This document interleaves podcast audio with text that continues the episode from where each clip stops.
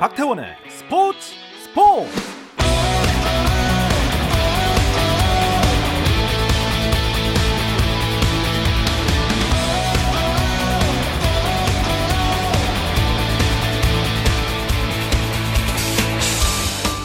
스포츠가 있는 저녁 어떠신가요? 아나운서 박태원입니다. 오늘 이슈들을 살펴보는 스포츠 타임라인으로 출발합니다.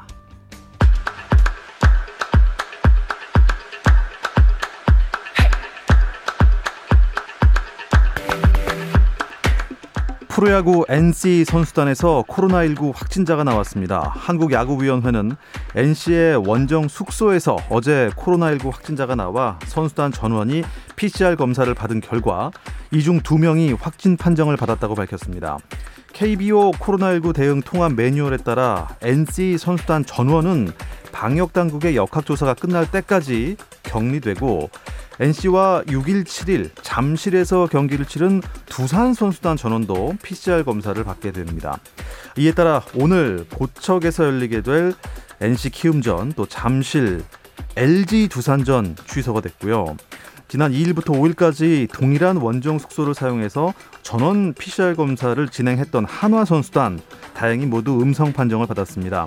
한편 케이비오는 정부가 발표한 사회적 거리두기 조정에 따라 칠월 십삼일부터 이 주 동안 수도권에서 열리는 경기는 관중 없이 치른다고 발표했습니다. 네, 이렇게 코로나십구 여파로 프로야구는 현재 세 경기만 열리고 있습니다. 선두 케이티는 기아와의 주말 삼 연전을 시작했습니다. 네, 오 회 말인데요. 기아가 점수를 많이 냈습니다. 기아가 구 대 일로 케이티에 크게 앞서 있습니다. 오 회 말이고요. 삼 위 삼성의 주말 삼 연전 상대는 롯데입니다. 육 회 초인데요. 두 팀 오늘 팽팽합니다. 롯데와 삼성 이 대 이 현재 동점입니다. 한화 대 에스에스지의 경기도 보실까요? 오 회 말인데요. 한화가 에스에스지에 삼 대 영으로 앞서 있습니다. 빅리그 재진입을 노리고 있는 양현종이 마이너리그 경기에서 홈런 세 방을 허용하며 무너지고 말았습니다. 텍사스 레인저스 산하 마이너리그 트리플 에이 라운드록 익스프레스 소속으로 뛰고 있는 양현종은 오늘 콜로라도 산하죠. 마이너리그 팀 엘버커키 아이소톱스와의 경기에 선발 등판해 사 이닝 동안 홈런 세 개를 포함해 육 안타를 내주고 육 실점했습니다.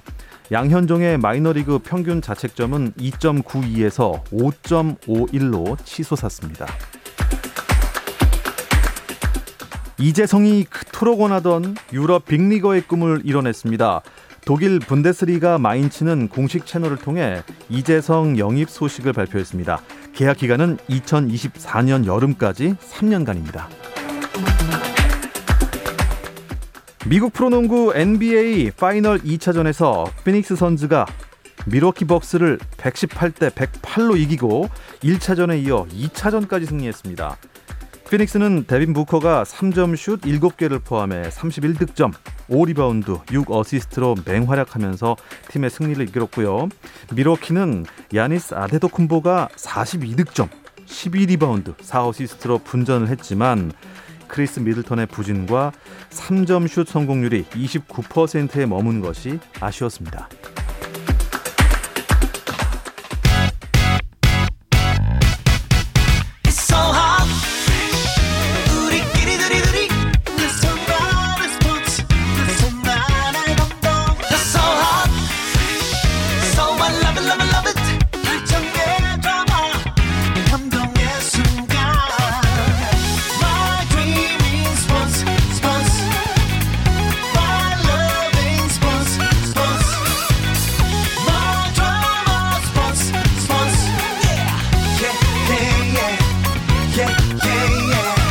스포츠 스포츠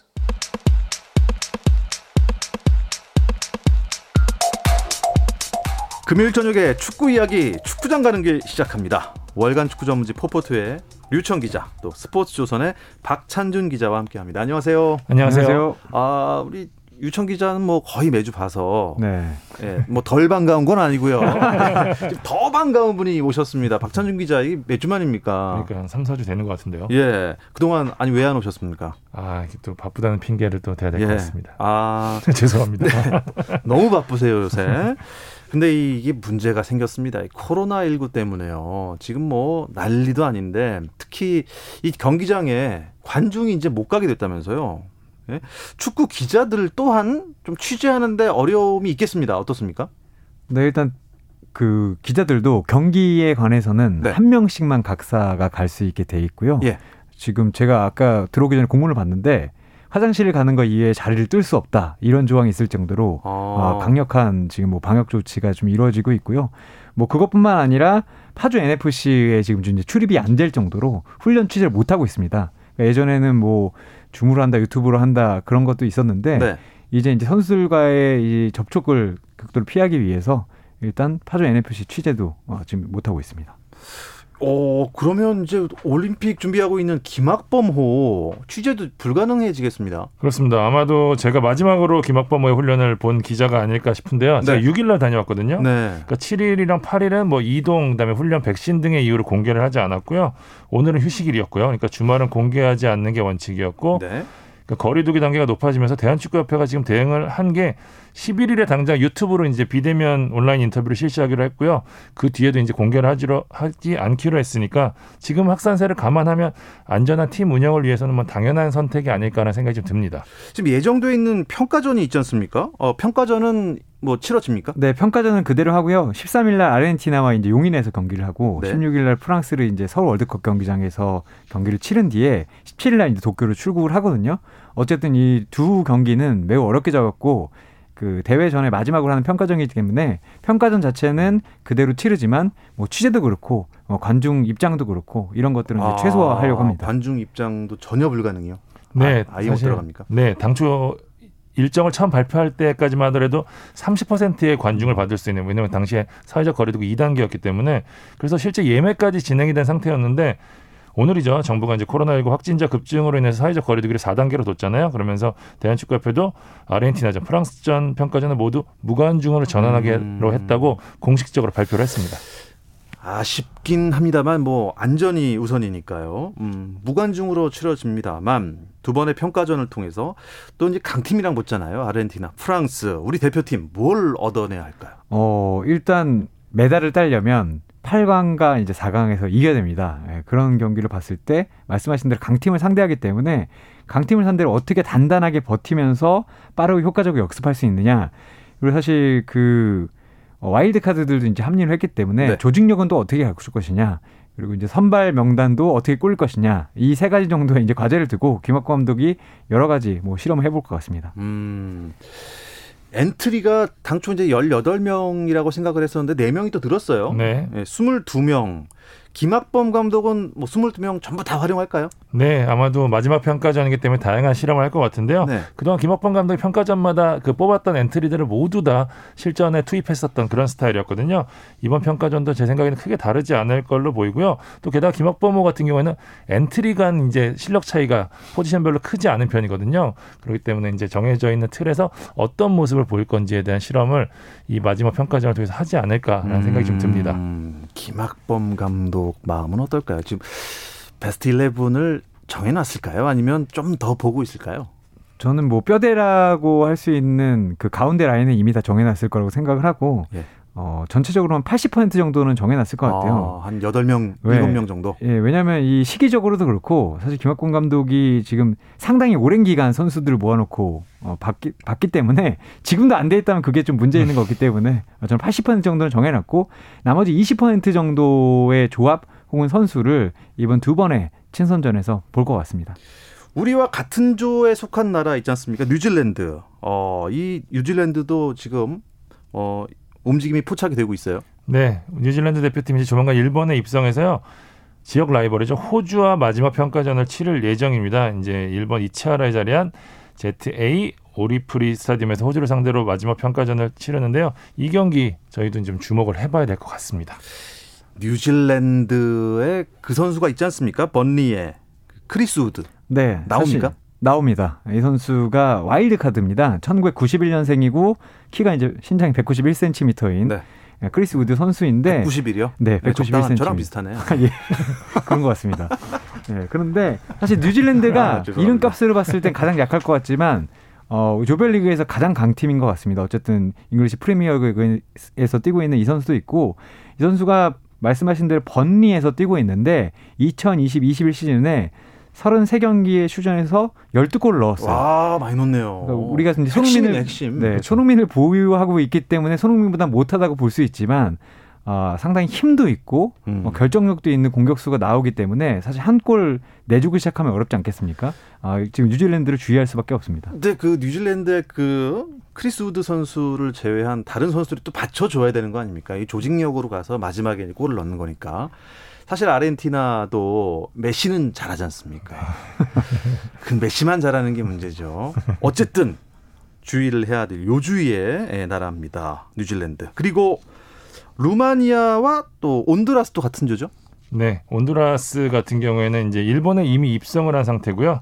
세 차례 평가전을 지금 기획하고 있습니다. 구일에 스페인 올림픽 대표팀과 평가전을 펼치고요. 십이일에 일본과 격돌을 합니다. 그러고 나서 십칠일에 마지막으로 지난해 은메달리스트죠. 독일 대표팀과 일전을 펼치면서 온두라스 같은 경우에는 아주 뭐 착실한 올림픽 준비를 도쿄에서 지금 음. 하고 있는 상황입니다. 루마니아와 온두라스 전력은 어때요? 어, 일단 뭐 상대적으로 강하다고는 볼 수 없을 것 같습니다. 근데 다만 온두라스에는 이탈리아에서 뛰고 있는 리고베르토 리바스 선수, 이 선수가 이제 미드필더인데 어, 이 선수가 좀 주목할 만하고요. 루마니아에는 당초에는 루마니아 축구 영웅의 게오르게 하지의 아들이고 어, 스코틀랜드 리그에서 스티븐 제라드 감독과 함께 우승을 일궜던 이아니스 하지 선수가 올 것이다. 그리고 유벤투스의 유망주 라두 드라구신이 올 것이다라고 네. 기대를 모았었는데 아시겠지만 이 유럽 팀들이 올림픽에 나가는 것을 그렇게 좋아하지 않습니다. 특히 명문일수록 음... 무슨 얘기야라고 하기 때문에 아, 클럽 팀이 더 우선이다 올림픽보단 네. 네, 돈을 주고 있는 우리 팀이 먼저지 어... 차출 의무도 없는 대회에 이렇게 오래 내보내줄 수 없다 이런 게 있기 때문에 어, 많이 바꿨어요. 어... 어, 결과적으로 루마니아는 명단만 놓고 보면 한, 저희가 지금 말씀드려도 한국에서는 어떤 선수지라고 알 수 없는 선수들이 거의 이제 명단에 가득 차 있고 예. 다만 이제 루마니아 축구 수준이 유럽에서는 조금 뒤처진다고 하지만 어, 선수 자원은 많기 때문에 음. 또 이 선수들이 복병으로 작용할 수도 있을 것 같습니다. 그렇군요. 아, 그래도 클럽 팀이 그렇군요. 일단 네. 올림픽 정신보다는 돈에 의해서 더 크게 움직이는 그런 네. 느낌이 있네요. 유럽 같은 경우에는 스페인 정도를 제외하고는 거의 올림픽에 거의 신경을 쓰지 않기 때문에 네. 네, 더더군다나. 어떻습니까? 자, 그렇다면 우리나라 올림픽에서 팔 강에는 무난하게 올라가겠죠? 사실 김학범 감독이 이 부분을 굉장히 경계하는 것 중에 하나인데요. 물론 이제 유럽이나 남미의 강팀이 빠졌기 때문에 상대적으로 수월해 보일 수도 있다라고는 하지만 오히려 물고 물리는 상황이 될 수도 있거든요. 그러니까 뉴질랜드 같은 경우에도 최약체로 되는데 지금 우드 선수나 뭐 웨스트햄에서 뛰는 수비수도 와일드카드로 합류를 했거든요. 온두라스 같은 경우에도 북중미에서 나름 좋은 모습 보였었고 루마니아는 아예 프랑스를 꺾고 올라갈 뻔했던 그런 상황도 그 벌어졌었는데 이 세 팀이 다 만만치 않기 때문에 오히려 세 팀이 네 팀이 다 물고 물릴 경우에는 음... 이 팔 강행이 오히려 더 복잡해질 수 있다라는 생각도 좀 들어서 그렇군요. 초반부터 예, 각 팀과의 한 경기 한 경기가 훨씬 더 소중해진 그런 조별리그가 아닐까 싶습니다. 그리고 어, 우리나라 수비의 핵심인 김민재 선수 얘기를 제가 조심스럽게 좀 꺼내보겠는데요. 올림픽 출전 어떻게 하는 겁니까? 어, 사실 이게 계속해서 궁금증으로 남아있는데 대한축구협회와 어, 김학범 일단은 긍정적으로 기다리고 있다고 하고 그리고 대한축구협회에서는 왜냐하면 이적을 할 경우에 아, 김민재 선수가 올림픽 출전을 조건으로 걸고 협상을 하고 있기 때문에 긍정적이라고 얘기는 하지만 네. 김학권 감독은 분명히 이제 디데이를 가지고 있을 것이고 차출되지 않았을 때 플랜 B도 가지고 있다고 이야기는 했습니다. 음, 지금 중국 리그에서 뛰고 있지 않습니까? 네. 어, 그리고 이제 뭐 유럽 리그로 진출을 지금 꿈꾸고 있는데 지금 이게 좀 협상이 좀 난항이 있나 봐요? 아무래도 일단은 협상 주체가 첫 번째로 좀 애매하고요. 김민재 선수는 현재 유럽행을 추진 중인 상황이기 때문에 그 유럽팀과 협상을 해야 될지 아니면 지금 현재 소속팀인 중국팀과 협상을 해야 될지에 대한 부분도 좀 사실 애매한 부분이 있고 유럽에 진출한다고 해도 그 팀에서 어쨌든 뭐 막 영입한 선수를 또 올림픽에 보내주는 왜냐하면 지금 프리시즌 동안에 다른 포지션도 아니고 수비잖아요. 그러니까 조직력을 맞춰야 되는 상황이기 때문에 과연 이 선수를 보내줄 수 있을지에 대한 부분도 있기 때문에 사실은 좀 무리하게 뽑은 감이 있는데 뭐 올림픽을 응원하는 입장에서는 김 선수의 차출이 잘 됐으면 하는 바람이 좀 있죠. 그렇군요. 자, 우리 또 이재성 선수가 어, 들어가게 될 독일 분데스리가 마인츠 출신 우리 지동원 선수, 이 에프씨 서울로 돌아옵니다. 축구 팬들의 관심을 많이 모은 뉴스인데요. 자, 이 이야기는 잠시 쉬었다 와서 나누겠습니다. 당신의 팀이 가장 빛나는 순간, 스포츠 스포츠 박태원 아나운서와 함께합니다. 불타는 금요일 밤의 축구 이야기, 축구장 가는 길 듣고 계십니다. 스포츠조선의 박찬준 기자, 월간 축구 전문지 포포트의 류천 기자와 함께하고 있습니다. 저희 유튜브 또 공식 채널이 있습니다. 케이비에스 일 라디오에 들어오시면 실시간으로 이 세 명의 얼굴을 볼 수가 있습니다. 가운데 제가 있고요. 왼쪽에 류천 기자 있고 오른쪽에 박찬준 기자 있습니다. 밑에 자막이 있으니까 헷갈리지 않으실 거예요. 안경 쓰신 분이 박찬준 기자입니다. 자, 십 년 동안, 아, 십 년이면 강산도 바뀐다고 하는데 유럽 무대에서 활약한 지동원 선수가 K리그로 돌아오는군요. 네. 일단 지동원 선수가 지난 팔 일에 에프서울이 밝힌 대로 이 년 육 개월 계약을 하면서 이천이십삼 년까지 서울 유니폼을 입게 됐고요. 말씀하신 대로 이천십일 년 유월에 이때 이제 전남 드래곤즈 소속이었는데 네. 잉글리시 프리미어리그 소속이었던 썬더랜드에 합류해서 유럽에 처음으로 발을 디뎠고요.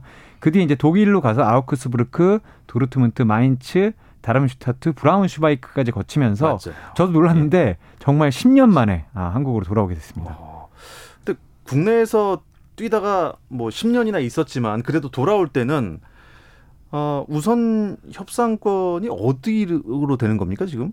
아, 기성용, 이청용, 뭐 백승호 선수 영입 과정에서 많은 팬들이 이 우선 영입 협상권에 대한 개념을 좀 이해를 하시잖아요. 네, 전남으로 와야 되는 거 아니냐? 맞습니다. 예. 네. 지동원 선수는 광양제철고 출신으로 전남 유스 출신이에요. 때문에 이제 전남이 우선 협상권을 갖고 있는데 지동원이 K리그 복귀를 타진한 순간 바로 전남부터 갔다고 합니다. 그래서 전남이랑 우리가 K리그 돌아오려고 하는데 어떻게 생각하냐? 그래서 음. 전남이 사실은 지동원 선수 영입에 관심이 있었어요. 근데 지동원 선수가 원하는 조건과 워낙 차이가 컸기 때문에 어, 전남 측에서도 이제 물러섰고요. 그러면서 이제 전남과 우선 협상을 했기 때문에 지동원 선수도 무리 없이 다른 팀과 협상을 할 수 있는 상황이 됐습니다. 네.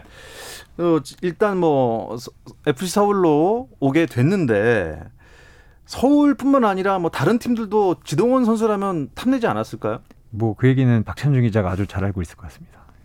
당초에는 울산 전북에도 접촉을 했었었는데요. 그 팀에서 일단 원치 않는 부분이 나왔었고 그 과정에서 사실 서울 쪽에 먼저 가닥을 잡히는 상황에서 강원이 먼저 뛰어들었습니다. 강원이 조건은 제가 알고 있기로는 서울보다는 훨씬 좋은 조건을 제시한 걸로 알고 있는데요. 그러면서 지동원이 왜 서울을 택했냐? 기성용 선수의 역할이 굉장히 결정적이었다고 합니다. 예. 기성용 선수가 이제 런던 올림픽 당시에 있던 선수들, 유럽에서 뛰던 선수들과 있던 단톡방이 있었다고 해요.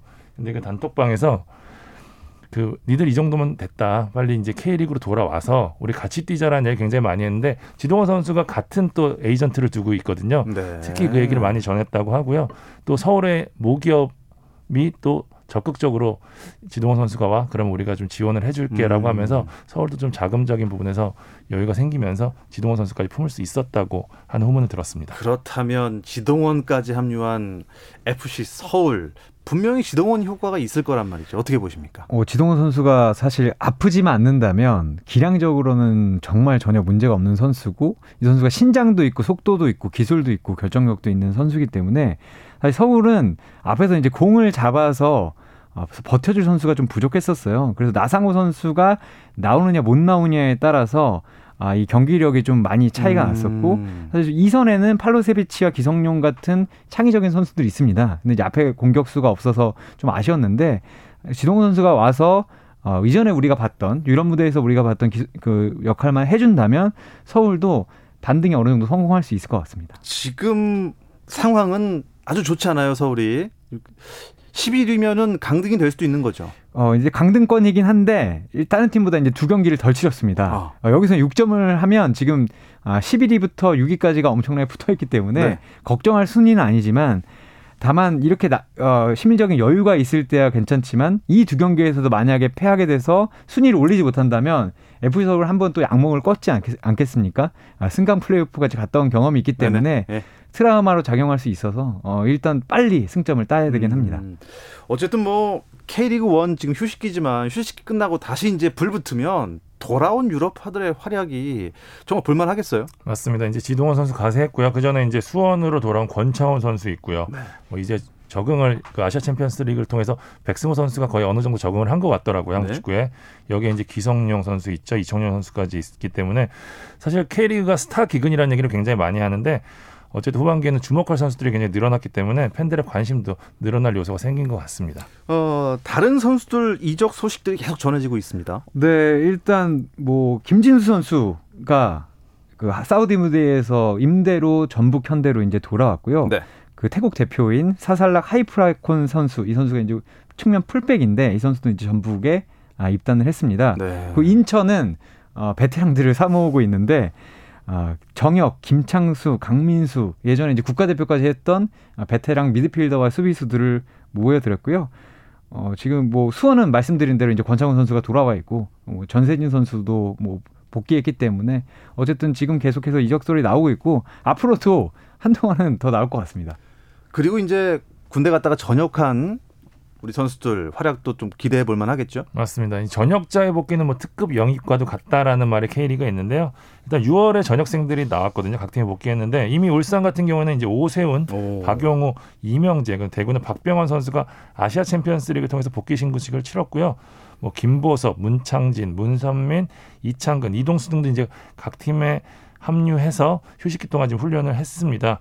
입대 전에도 좀 아무래도 팀의 핵심이었고요. 상무에서도 실력을 유지한 선수들이기 때문에 후반기 이제 각 팀의 중요한 전력이 될 것 같고 오늘 뭐 보도가 나오기도 했지만 권경원 선수는 성남행이 확정된 어, 상황입니다. 예. 권경원의 거치는 성남행이다. 네. 어쨌든 뭐 이렇게 야구로 따지면 스토브리그인데요. 지금 잠깐 쉬고 있는데 아시아 축구연맹 챔피언스리그 일정도 있고 그래서 많이 휴식기가 길어지고 있습니다. 그런데 코로나 때문에 수년됐던 경기는 하기로 했잖아요. 지금 네, 어떻게 됐습니까? 수, 수년 경기가 이제 십사일에 한 경기가 열립니다. 서울대 아, 인천의 경기가 아, 수년 경기를 열리는데 아, 좀 아쉽게도 칠월 이십일에 이제 리그를 치르게 됐던 제주와 서울 경기가 또 다시 한번 수년이 됐습니다. 제주 선수단에서 코로나십구 확진자가 한 명 아, 나오면서 아, 지금 선수단이 이제 격리되어 있는 선수들이 있기 때문에 이 경기가 또 수년되면서 그 뒤에 일정을 잡아야 되는 상황이 됐습니다. 아시아 축구연맹 챔피언스 리그가 펼쳐지고 있습니다. 조별리그 지금 어디까지 진행됐나요? 뭐 최종전에 끝난 조도 있고요. 최종전이 남아있는 조도 있는데요. 일단 전북이 팔 대 일이었죠. 태국의 치앙라이를 삼 대 일로 제압하면서 십육강 남은 한 경기에 상관없이 조 일 위를 확정 지었고요. 예. 그러고 나서 울산도 구일 베트남의 비에테를 삼 대 영으로 꺾으면서 오연승으로 십육강행을 확정 지었습니다. 포항과 대구 같은 경우에는 타팀의 상황을 좀 지켜봐야 되는데요. 아시아 챔피언스 리그가 다섯 개 조 이 위 중 세 팀이 십육강에 갈 수 있거든요. 네. 포항이 이제 여섯 경기에서 삼승 이무 일패 이 위를 기록했고요. 아직 한 경기를 남겨둔 대구도 조 이 위거든요. 그러니까 가능성이 없진 않기 때문에 음. 마지막까지 타팀의 상황을 지켜보고 십육강행이 결정될 것 같습니다. 십육강에 우리나라 클럽팀이 좀 많이 올라갔으면 좋겠습니다. 네. 아, 울산이 그 베트남의 비에테를 이겼다고 말씀해 주셨는데 어떻습니까? 어, 베트남 언론들이 졌지만 잘 싸웠다, 희망이 보인다 이런 보도를 했어요. 사실 베트남과 태국 클럽들이 이번에 뭐 한국은 올림픽 대표 차출이다 이래서 어려움도 있긴 하지만 예전보다 많이 올라온 게 사실입니다. 그리고 베트남이 지금 사실 흥분하고 있는 건 최종 예선에 처음으로 올라갔기 때문에 아, 이 베트남 월드컵 월드컵 최종 네, 예선에 월드컵 최종 맞아요. 예선에 갔기 때문에 베트남이 우리도 월드컵에 갈 수 있다는 희망을 어느 정도 잡았고 그리고 말씀하신 대로 비에트를 지긴 했지만 지난 시즌 에이에프씨 챔피언스리그의 챔피언이었던 울산을 상대로 나름대로 의미 있는 모습을 보여줬기 때문에 아마도 희망을 봐서 그렇게 얘기한 게 아닌가 싶습니다. 이 K리그 일은 그러면 언제 정식으로 다시 재개되는 겁니까? 이십일, 그 이십일일 이때 이제 이십 라운드로 재개가 됩니다. 아, 그렇군요. 그때부터 또 열심히 또 응원을 해야겠습니다만 또 올림픽도 있고 그래서요. 볼 게 참 많은 칠월 말이 될 것 같습니다. K리그 이는 뭐 휴식기간 아니었죠? 네. 네. 지금 십구 라운드 경기까지 했고 어, 이제는 누가 승격하느냐, 누가 플레이오프에 가느냐, 이제 정말 진검승부만 남겨두고 있습니다. 지금 순위가 어떻게 되죠?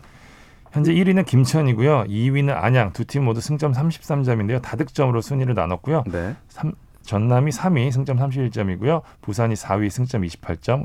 대전이 오 위, 안산이 육 위, 경남이 칠 위, 이랜드가 팔 위, 충남 아산과 부천이 승점 십칠 점으로 갔지만 아산이 구 위고요. 부천이 십 위 달리고 음, 있습니다. 그러면 이 일 위부터 사 위, 한 오 위까지도 어, 승격을 지금 뭐 희망할 수 있는 상황인 거죠. 네, 올해도 경쟁이 좀 치열한데 올해는 사실 어, 김천이 일 강으로 좀 꼽히긴 했는데 김천이 처음에 아, 조금 성적이 안 좋으면서 네. 올해는 다른 팀들이 올라가나 했 썼는데 십 경기 연속 무패를 하면서 다시 김천이 올라섰고 사실 안양이 지난 시즌 정말 좋지 않았습니다. 그래서 올 시즌도 안 좋은 거 아니야 라고 했는데 음. 일곱 경기 무패를 하면서 지금 김천과 선두 경쟁을 벌이고 있고 사실 전남, 부산, 대전 그 뒤에 있는 세 팀 중에 한 팀이 어쨌든 간에 그 전력 구성을 잘했기 때문에 올라가지 않겠었는데 지금 고전하고 있습니다. 그리고 육 위 안산을 좀 지켜봐야 되는데 안산은 항상 안산. 꼴찌 하겠네라는 평가를 받다가 올 시즌 승격까지 꿈꿀 수 있는 순위까지 왔기 때문에 이 경쟁이 뭐 일 위부터 뭐 사 위까지가 아니라 제가 봤을 때는 칠 위인 경남까지도 승격을 꿈꿀 수 있는 정말 대격전입니다. 맞습니다. 다시 한번 말씀드리자면 우리나라에는 프로축구와 K리그 일만 있는 게 아닙니다. 네. K리그 이도 일으로 올라가기 위해서 엄청난 지금 고군분투를 하고 있기 때문에 이게 더 재미있을 수 있거든요. 주말에도 K리그 이 경기 있죠? 네. 김천 상무와 안양이 김천 종합운동장에서 십일 오후 일곱 시 경기를 치르고요. 대전과 서울 이랜드가 대전 월드컵 경기장에서 십일 오후 여덟 시, 부산과 전남이 부산 구덕운동장에서 십일 오후 일곱 시 경기를 치릅니다. 네. 아, 지금 뭐 승점은 같은 일 위와 이 위 김천과 안양이 토요일 오후에 붙는군요. 사실 이날 경기는 K리그이의 올 시즌 판도를 결정할 수 있는 경기고 김천과 안양뿐만 아니라 뒤에 있는 전남, 부산, 대전도 아마 이 경기를 지켜볼 텐데 네. 앞에 말씀드린 대로 김천이 십 경기 연속 무패고 안양은 일곱 경기 연속 무패입니다. 그러니까 이 두 팀은 최근 한 달간, 한 달간은 거의 지지 않았어요. 이렇게 두, 두 팀 다 안 졌던 팀들인 네. 거죠. 그렇기 때문에 여기서 이제 지는 팀은 흐름이 좀 깨지면서 오. 이게 또 육 점짜리 경기라 그래서 일, 네. 이 위가는 이제 승점 차가 벌어지잖아요. 그렇기 때문에 아마 두 팀들은 무조건 이기길 바랄 거고 뒤에 있는 전남, 부산, 대전은 차라리 비결하를 외치면서 승점 차이가 아. 나지 않길 바라고 있을 겁니다. 그렇군요. 내일입니다. 김천과 안양 경기 오후 일곱 시 그리고 대전과 서울 이랜드 경기 여덟 시에 있습니다. 많은 성원 부탁드립니다.